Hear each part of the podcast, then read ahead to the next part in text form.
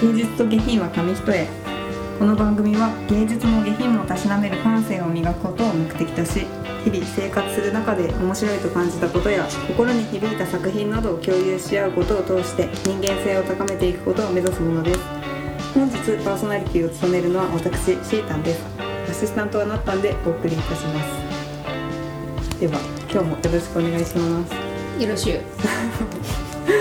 えー今週はあちょっと最初に、あの昨日ね私久々にネットフリックス入って、うん。990円そう値上がりしてたの。うん。でなんかだからせっかくだからちょっとお互いのベスト3をね、おすすめベスト3を発表しようかなと思って、でも最初今回はナッタンの読書会なので、ナッタンのベスト3を聞きたいなと、お願いします知ってると思うけど。うん。1位だけは知ってるね。2位3位は知らない、でも2位3位もあれだけど。うん。3位はうん「キスから始まる物語。あ3位2」の？あつまとめてよ。まとめられない。今2までやってんだっけ？そうそう。うん。もうすぐね今週来週か。うん。8月11日に3が始まる。ああ、うん、来週か。そう。だから来週はこのランキングがもう全部 キスから始まる物語海が三つになっちゃうそうそうでなんかやっぱあの単純だからすごい分かりやすいし、うんうんね、気負わず見れるっていうのでまあ3位。うん。で2位があの「エミリーパリに行く」っていう。あれ？ドラマ？映画？そうドラマなのかな？30分ぐらいの。あそういうのあがいっぱいあるやつ。シリーズそう。うん。で来年かな、んぐらいにシーズン2が始まるみたいなんだけどあのアメリカ生まれのエミリーがパリで働くことになって、であのパリをすごい皮肉った作品なのね。へえそういう感じなんだ。そう。マイリストに入れて見てなかったパリで働きながらパリのなんかひねくれた人たちと一緒に働いて、パリってこんな人たちみたいなところをなんか表現してる。だからやっぱパリとかではすごい大炎上してるらしくてあそそりゃそうだろうなみたいな。普通に見てて、うん。これパリの人を見たらうんブチ切れるでしょっていう。そんなレベルなんだ。すごいなんかこんなここまで描いちゃなんかこんな人たちじゃないでしょって思うんだけど、うん。まあ、でもドラマだから、うん。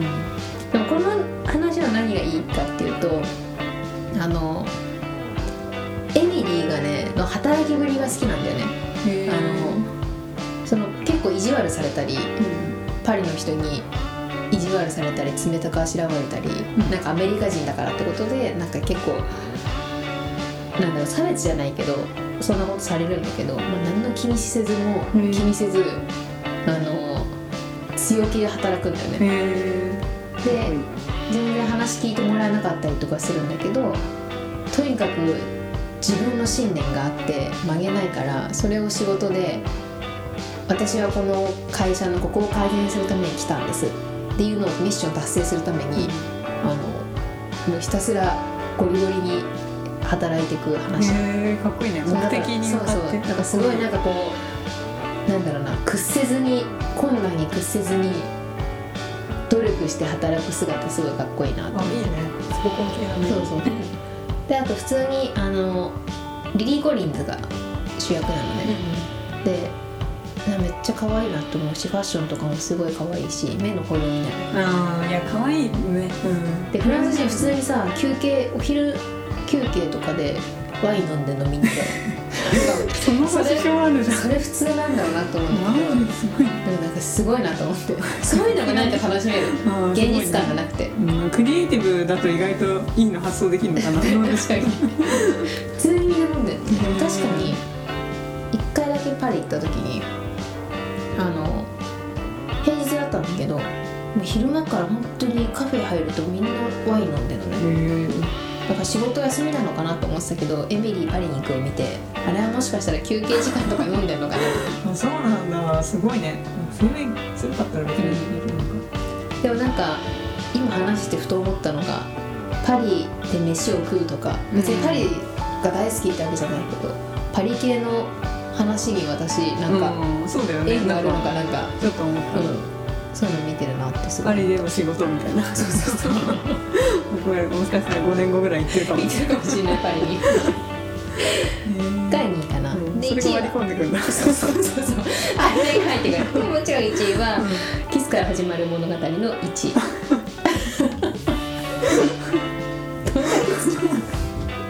本当に好きだよね。マジよ逆に面白くないエミリーパリがいいからか、まあ、1まあ一が強すぎてね なんか全然それが私さネットフリックスに入ったのがシータンに「恋続や恋は続く」はどこまでもらったんだああちょうどそのやつそうだ時か。にいやそんなんよりマジでキスから始まる物語見た方が絶対こっちの方が100倍キュンキュンするからって言われて入ってもうマジで何回見たか分かんない抜け出さないもん抜けね出せない。それ見たいがゆえにあの それしか見てないのに、うん。ずっと1年以上ネットフリックス続けてますので言う何回も見てんだ。何回も見てる。もうセリフ言えちゃうもん。まあいいね。英語の勉強にも。そうそう。でなんかあのねなんか高校生っていいなって思うし、うんうん。あとなんか非現日本からすると非現実的だよね。そうね。なんかこんな高校生いないって思うけど、可愛いしね。ねかっこいいしかっこいいよね。マジいいから。すごいよね。高校生じゃないよね。高校生じゃないと。でもなんかあの英語もね本当に英語の勉強にもちょうどいいんだよね、全然高校生の会話だからさ、うん。難しくなくて。うん。でしかも出てくる単語もさねなんかそのあそうそうそう。探偵とかじゃないからさ。そうそうそう。だからすごいわかりやすい。で最近はもう最初はずっと字幕で見てたんだけど、うん。英語の字幕にしてもうなんか入ってる見すぎてセリフ全部入ってるから、日本語の。確かに意味が分かってるからそうそう。あいいね。だからあこのえこの時ってこの英語表現使うんだみたいな、うん。勉強にも扱ってる。へでもうすぐ3が始まえ よかったね新しい。る日本で一番見てる気がする。いや日本のネットフリックスユーザーで一番見てる試合確かに。一人だけ残って。そうね。うん。これが私のベスト3何でも面白くもない。まあそうまあそう。かまあでも二つは恋と仕事って感じ？やメインにそうそうそううん。なんかもうキスから始まる物語で恋愛した気分になるからあもうそれで満足って感じ。ー確かにねなんか満足感あるよねそう。見て。あー幸せ。私も幸せ。おやすみって感じ。本当に満たされる。うん確かに。乾いたところになんか潤うって。確かに。ありがちなストーリーだけどね。そう。ありがちなストーリー。何回見てもね、うん。キュンキュンしちゃう、以上。ありがとうございます。じゃあていきますかこれ聞いてる人何の面白くないよね？だってさあそんな番組あるんだ。と思って全部超有名どころって面白いんだっていうので。じゃあ本行きたいと思います。お願いします。今日はね5日間で言葉が思いつかないまとまらない伝わらないがなくなる本。おお見たことある。あ表紙は。本博報堂のスピーチライターの引田義明さんって方が書いたうん本ですひらがななんだね。そう。吉田義明これもこだわりなんだろうね。確かに。でなんでこの本を読もうかと思ったかというとうん。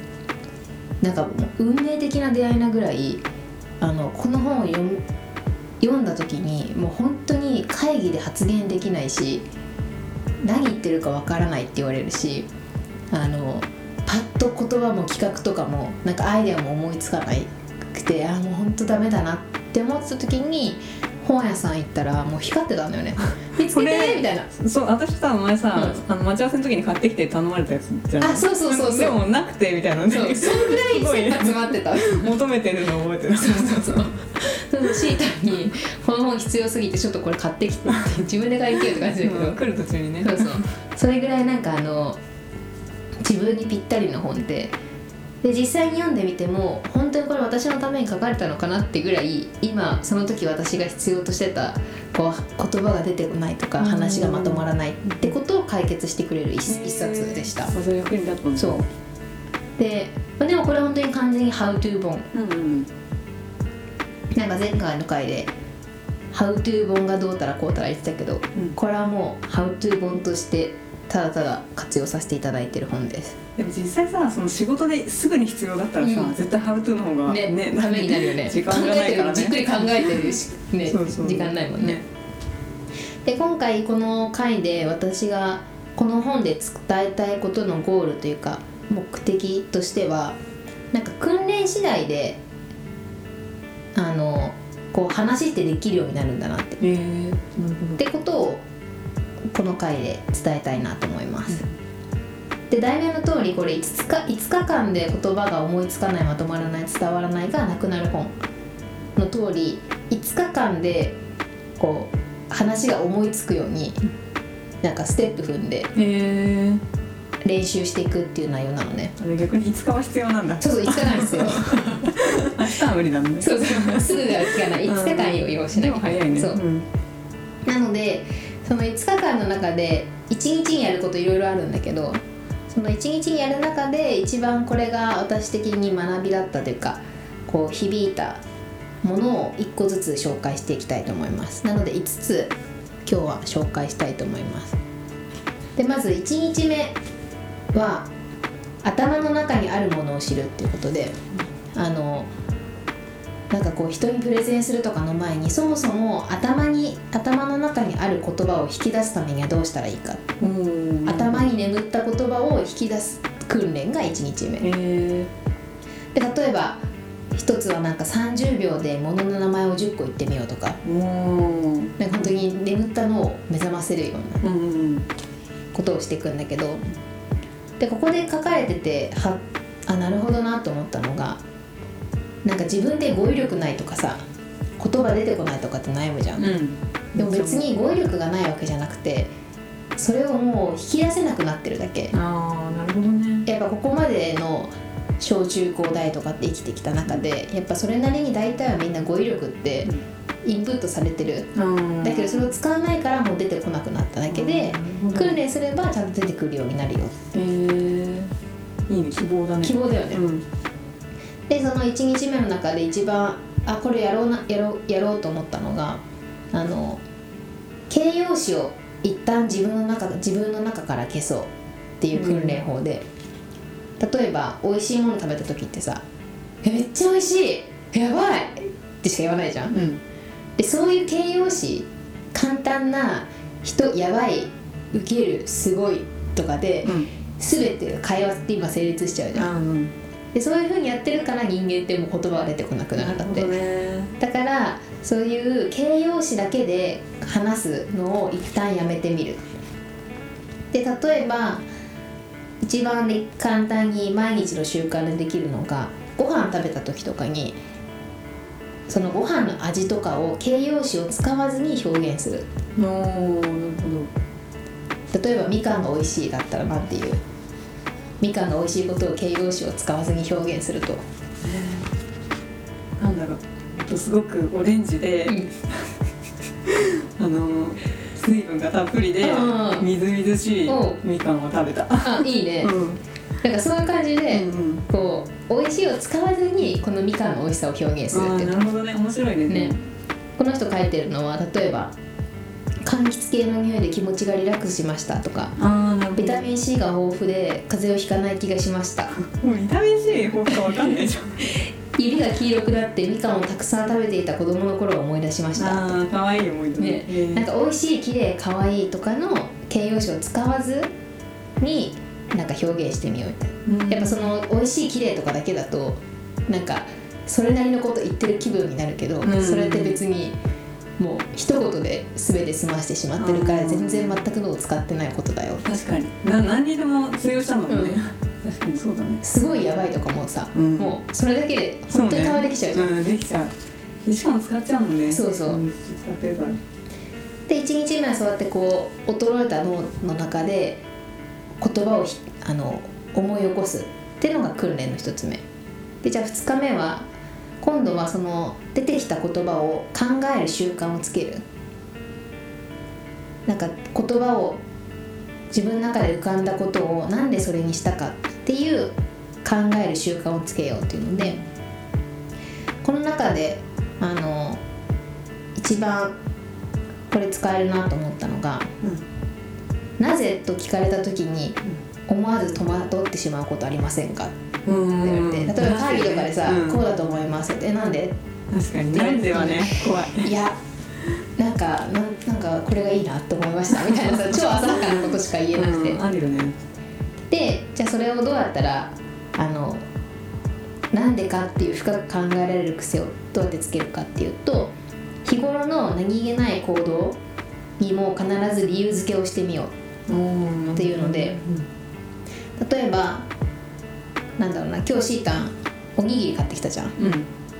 じゃあなんでおにぎり自分を選んだんだろうみたいな。ああなるほどね。で面白いね。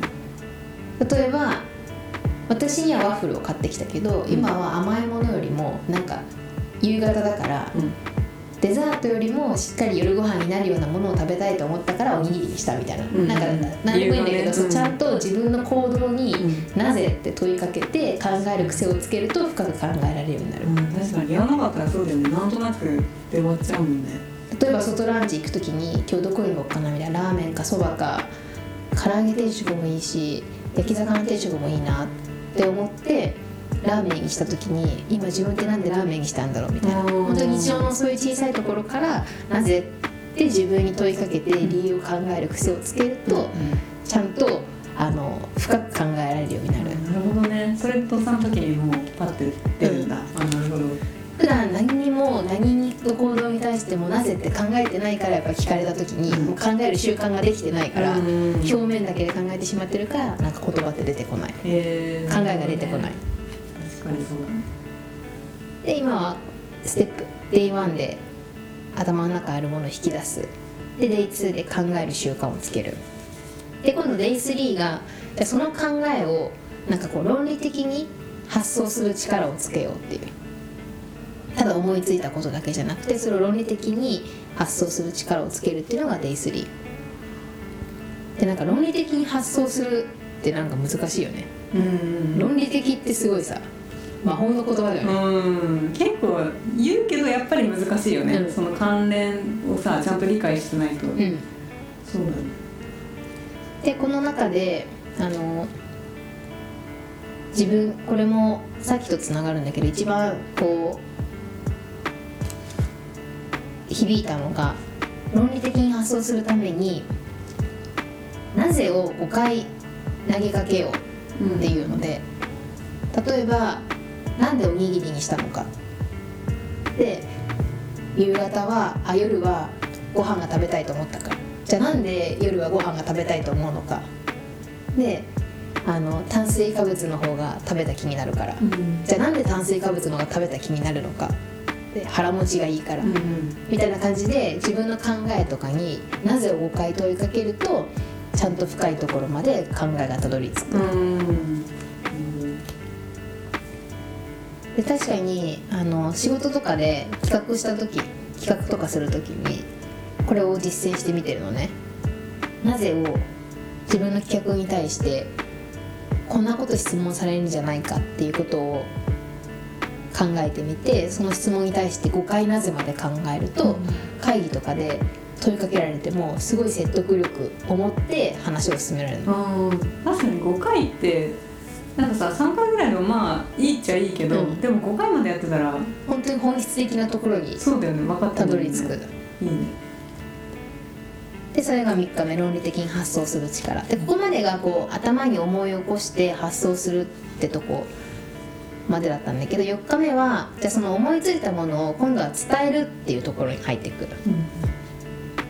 で4日目は真に伝える表現力を磨くっていうのでせっかく論理的に考えて深く思いついてもそれを相手に伝えられなかったらやっぱり言葉として意味をなさないじゃん。うんでどうやったら相手に真あの伝わるように表現できるかっていうことでこの中のミッションとか訓練で一番響いたのが主語を私たちにして相手の気持ちを引き込もううんっていうので人に伝える時に私はこう思うじゃなくて私たちはこうしていきたいんですっていう愛じゃなくて We にする。なるほどね、でこれはずっと私もやってきたことで、ああったんだっていうなんか答え合わせになったんだけど前の会社で結構従業員に向けてみんなの前で話すことが結構仕事としてあったのね。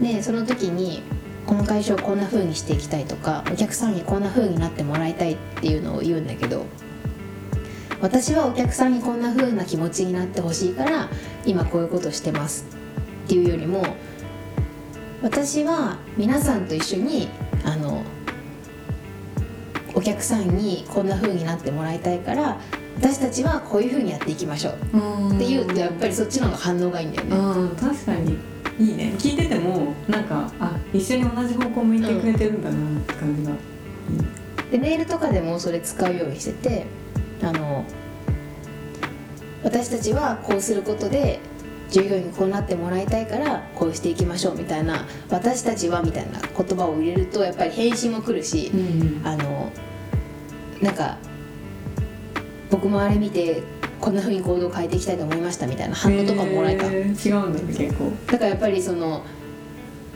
自分だけじゃなくてみんなでやってるっていう意識をこの「私たちは」っていう主語にすることによって聞いてる側にこう意識を植え付けることができるんだなへえでも違うんだ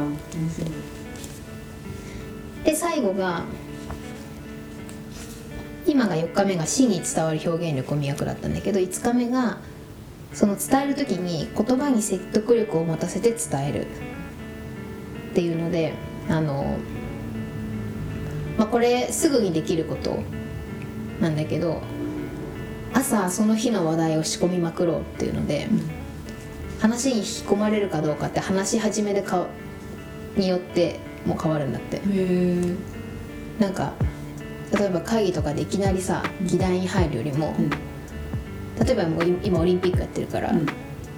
いや昨日のサッカーすごい残念でしたね」みたいな、雑談から。そう雑談から入る、うん。でその雑談が何がいいかっていうとみんなが知ってる共通話題。うんうん。だから人って天気の話するんだって。ああなるほどね。今日暑いなって思ったらみんな暑いじゃん。うんうん。今日豪雨だなって思ったら豪雨だし、だから人って天気の話をしたくなるって言ってて、へだからなんか例えば今だったらオリンピックの話題とかなんかなんだろうな日本人がノーベル賞取ったらその話とか、なんか全員が知ってる話題を朝のうちにたくさん仕込んで会議とかなんかプレゼンとかそういう場では本題に入る前にまず雑談として全員が知ってる話題からー入ろう。あーなるほどね。雰囲気をね。そうそうすると雰囲気も良くなるしもうそこで共通話題だから話を聞く姿勢になってるんだって。なるほど。心がもうその話し手に向くようになる、へー。なるでなんかこれが5つのステップ。だからなんかあの全然難しいことはなく本当に一つ一つやっていくと変わっていくんだろうなってことで、うん。まあ、この本で一番感じたのがあの言葉出てこないとか企画が浮かばない言葉が出てこない浮かばないとか話が伝わらないってことに嘆いてたけどやり方を知らないだけで、うん。方法さえ知っちゃえばで訓練すれば自分でもできるようになるんだろうなってことをすごく思った本でした。確かに聞いててそうだね。練習していけばうん、確かにむずすごい難しいことではないそう普通に誰でもできること。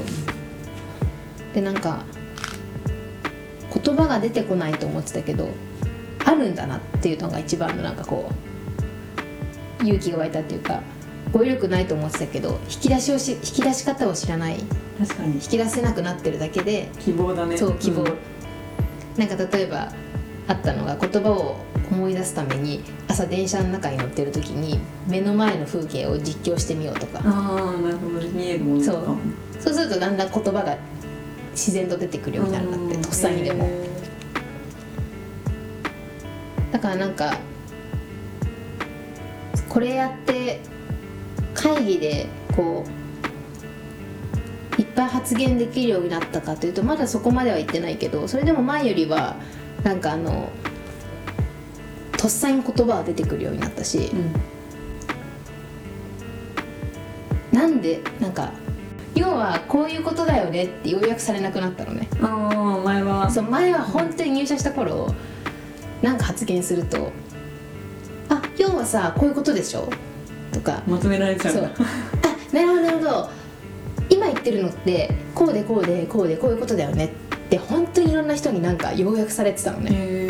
でそれがすごい恥ずかしいしなんか悔しいなと思ってたんだけど最近はあのなんだろう要約されなくなったし、えー、すごいねそれいい考えだねとか言われる機会が少し増えたから、えー。それはこの本をやってから。あそうやって。あ。訓練するようすにして。どんぐらい半年とか？去年の10月ぐらいかとか半年ぐらいか、ああもうすぐ1年ぐらい。かあすごいね。そんな変わんだねだからなんかあの主語を私たちにして話すとかもさすぐ実践できるじゃん。訓練しなくても、ね確かにその辺から今もからできるじゃん、うん。なぜとかはちょっと練習必要かもだけど、確かにだからなんかなんでそうなったのかなって思うとその要はこういうことだよねって言われなくなったのかなって思うとやっぱり会議の前に自分なりに議題に対してこう思うっていうのを出してなぜかっていうのをなんか5回繰り返したりとかするようになるときししてたからきっと話が割と前よりは積極あの説得力あって伝わるようになったのかなって思った。へえすごい。5回はいいねやってみたいな。あとはねなんかねスピーチライターだからさこの作者が。うん。へ普通になんか言葉が面白いんだよね。えこんな風に言い換えられるよみたいなのでああす面白いなと思ったのが説得力を持った話を伝えるために動かしたい動きを具体的にたくさん入れてみようっていう、まあ、章があって、まあ、どういうことかっていうと例えば卒業式の祝辞で「頑張れ」っていう言葉を使わずに相手にこうなんだろう前向きな気持ちになるように話を伝えるためには具体的な体の動きを書くって書いてあるのね。うん。ですごいこれ難しくて自分の中で小小学校の祝辞で言うとして「頑張れ」を使わずに小学生に「頑張れ」って言葉を伝えるためにどんな表現ができるんだろうと思ったんだけど頑張りが思いつかないわけ私は。うん。そうだね。難しいね。でこの人がやってる回。で体の動かしてもらいたい体の動きを言葉にして僕はこう伝えましたって言ってるのがやっぱさすがスピーチライターだなと思ったのが胸を張る顎を上げて空を見る。その姿勢こそあなたが高く高く自由に羽ばか羽ばたくスタートラインです。失敗しても胸を張れ。顎を上げろ。寂しくても胸を張れ。大空を見ろ。って表現したんだって。あーなんか聞いたことありそうだね。ね。中学校とかね。確かに。でも確かに見ると別に難しい言葉使ってなくて胸を張るとか顎を上げてとかその動かし動かしてほしい体の動きを書いてその「頑張れ」っていう言葉の代わりに表現してるのが。確かにめちゃめちゃ想像できるよね。そのちょっと前向きそうそうそう。になる気持ちすごいね。すごいへーなんかスピーチライターってすごいなと確かにそういうことを訓練してるんだてなんか全然文章だけで言えば小学生でも書ける文章だけどそだね。そうれをなんかあの頑張れっていう言葉を使わずに体の動きでここまで表現できるのってすごいなと思って。確かに。それもさっきのあれかオレンジとかみたいなうん。訓練していくとうん。だんだん面白いね。いやそうだよね。そのなんか抽抽象的な言葉でさまとめちゃうとねうん。その力って養われないけど、いいね。うん訓練してみたいそんな本でした。なのであの「How to 本なのですぐにでもできて例えば5日間ごとに分かれてるから言葉を思いつくけど伝えるのが不得意だって思ったら伝え方のとこだけ読んだり。確かにそこだけもうずそうっと集中的に練習してる伝えることはできるけど論理的発想が苦手って言ったらなんか Day3 だけ読むとか、うん。なんかその読み方ができる本でした。へえ分かりやすくまとめられてる感じだね。もうね何が惹かれたかっていうとこの本の帯にね結局何が言いたいのって言われる僕を助けてください。まさ私私ってなった。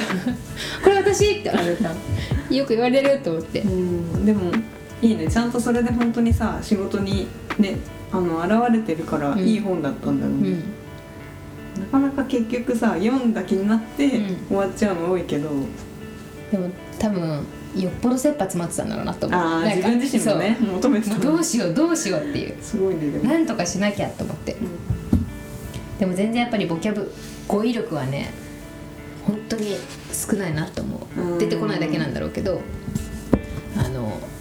やっぱ上司とか見てるとな今の言葉なんて言うんだろうみたいなのやっぱ調べて、うん。あこういう時こういう表現するんだみたいなうん。ことが多いからなんか小学生ぐらいの語彙力の語彙レベルしかないなとう思う、ん。なんか、まあ普通の歌詞使ってるのかもしれないけど例えば遠慮なくどんな意見でも言ってくださいっていうのを別な言葉となんて表現する。会議とかで遠慮なくどんな意見でもお聞かせくださいみたいなことを。うん。えどんなだろう。遠慮なく。むずいねこれも普通なのかもしれないけど私はこの会社ではこんな言葉あるんだと思ったのが「忌憚のないご意見を聞かせください」知らない初めて聞いた。わ忌憚。忌憚？初めて聞いた。忌憚ないご意見を聞かせくださいって言ってて。忌憚ってなんだともう普通にあの遠慮なくどんな意見も聞かせくだ、あの言ってくださいみたいな。ことを忌憚って言うんだあけど。そうなんだ。言ってて「え忌憚って何?」と思ってもうすぐ調べて「あ確かに。なるほど」みたいな。そうねそれ知らない初めて聞いたわとかなんかそういう本当にちっちゃいことだけどその言葉知らないみたいなのがすっごいあってそう思うたびになんか語彙力ねえな。確かに。でもそれさみんなわかん知ってんの？みんな使ってて、へえ会社にあるのかな？うん、前の会社が使ってきもちろん聞いたことなかったから、うん。聞いたことない。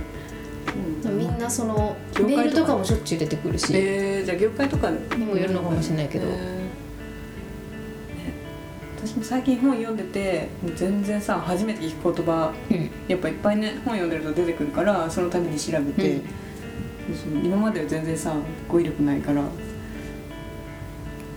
かると面白いけどね、うん。でもやっぱ分かってもさそれを使うレベルになるまでってやっぱりね、なんか自分で使おうって意識しないとね。なかなか出ない。そうなんだよね。使わないと知っただけで終わっちゃう。ね。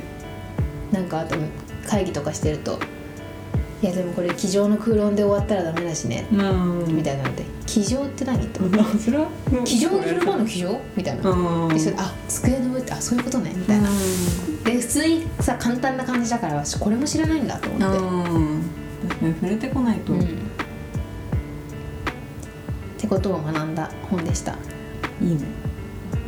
私もちょっとなぜ5回はやってみよう、なぜ3回とかはよく聞くけど、うん。5までいったら5まで行くんだ結構違いそう、もう出てこないもん4回ぐらいで、うん。もうないと思って本質なのかもねもうない。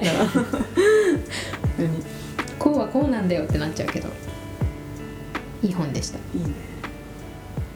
以上です。ありがとうございます